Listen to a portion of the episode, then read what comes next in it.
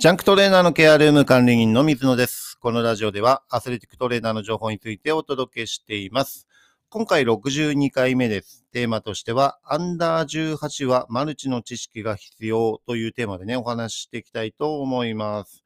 はい、私がね、関わってるプロのね、組織は、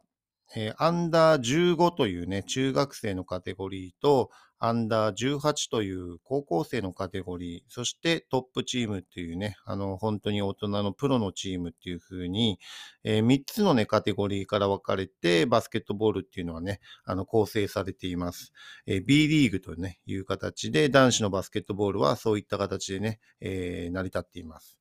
で、トップチームの仕事とアンダー18の仕事は、やっぱりね、異なってくるんですね。で、トップチームは選手、エントリーが12人で、練習生とかも含めると14、15人いるチームが多いと思うんですけど、どちらかというと選手のケアとか治療に当たるっていう形でね、役割としても、ストレングスコーチがいて、トレーナーもまあ一人体制のチームもあったりしますけど、大体2人のね、体制でやっているチーム、あとはサポート、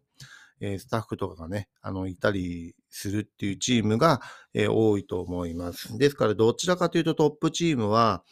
治療とかそういったところに時間を費やす、テーピングを巻いたり、選手のケアに当たったり、病院の帯同をするというようなね、形、あとはまあ健康管理としてコロナ対策とか、メディカルチェックとかね、そういったところに、仕事内容がね、重点を置かれるっていうのがトップチームです。で、それに対してアンダー18っていう高校生のね、チームに関してですけど、スタッフとしての役割がやっぱりヘッドコーチがいて、アシスタントコーチがいて、マネージャーがいて、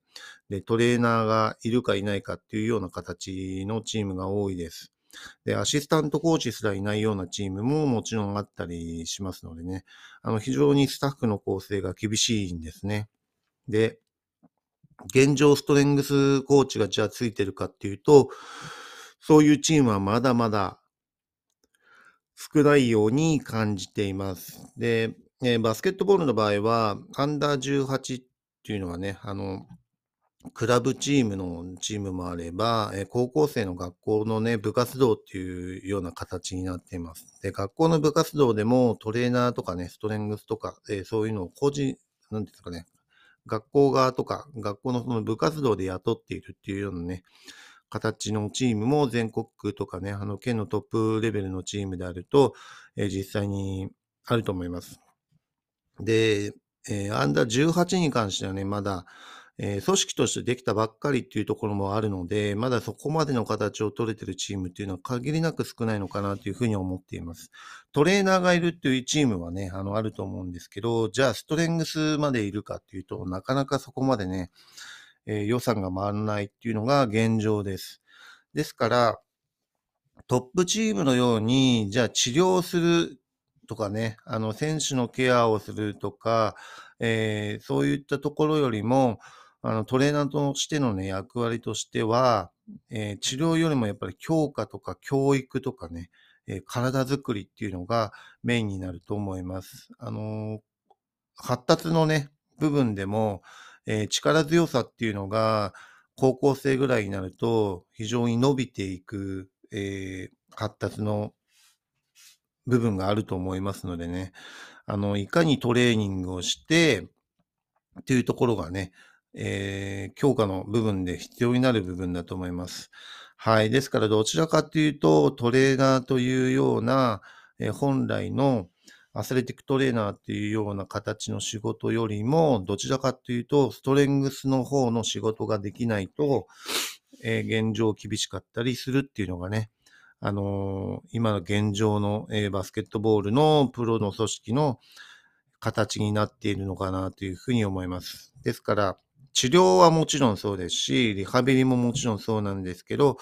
トレーニング要素もしっかりと指導できて、教育もできてっていうような役割になっていくのかなというふうに思います。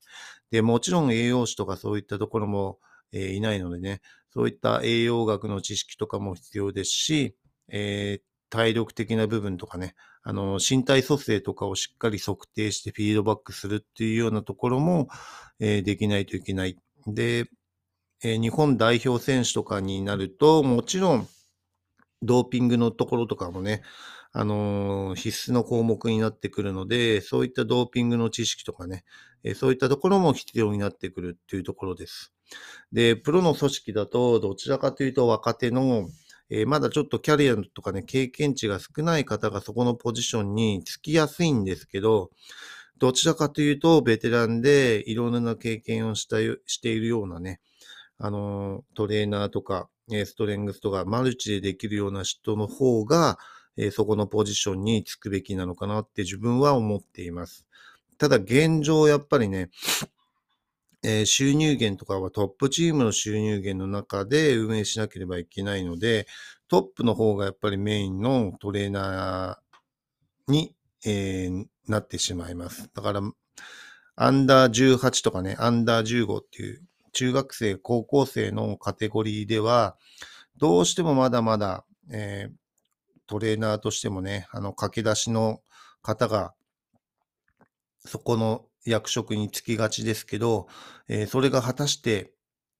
子供たち、選手たちにとってベストなのかっていうと、というふうにね、思ってしまいます。ですから、ベテランの方とかね、そういったトレーニングの指導とかまでできるような人が、そこのポジションにつければ、非常に子供のね、子供といっても中学生とか高校生ですけど、もちろん成長期であって成長痛があったりとかね、そういった怪我に対しての対応もそうですし、一番は予防策として怪我をいかにさせないかっていうところだと思うんですよね。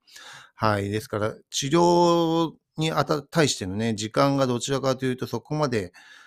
拘束時間としてね、作れないと思います。はい。ですからそこら辺も含めてうまく対応できるには、やっぱりマルチの知識っていうのがね、必要になってくるのかなというふうに、自分は思っています。ですからアンダー15とか18のね、カテゴリーの方は、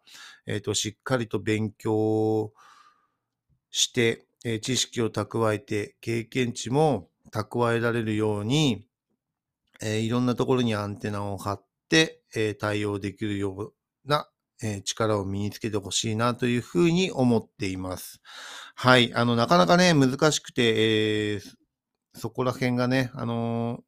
なかなか順調に進まない可能性ももちろんありますけどね、確実に、努力を継続してもらえれば、知識とか経験値っていうのはついていくと思いますのでね、対応してほしいなというふうに思います。またこれからね、トレーナーを実際にプロチームで頑張りたいとか目指している方は、そういったところにもね、力を、置いて勉強していただければなというふうに思っています。はい。それではね、次回ですけど、接骨院で働くと、障害の知識と、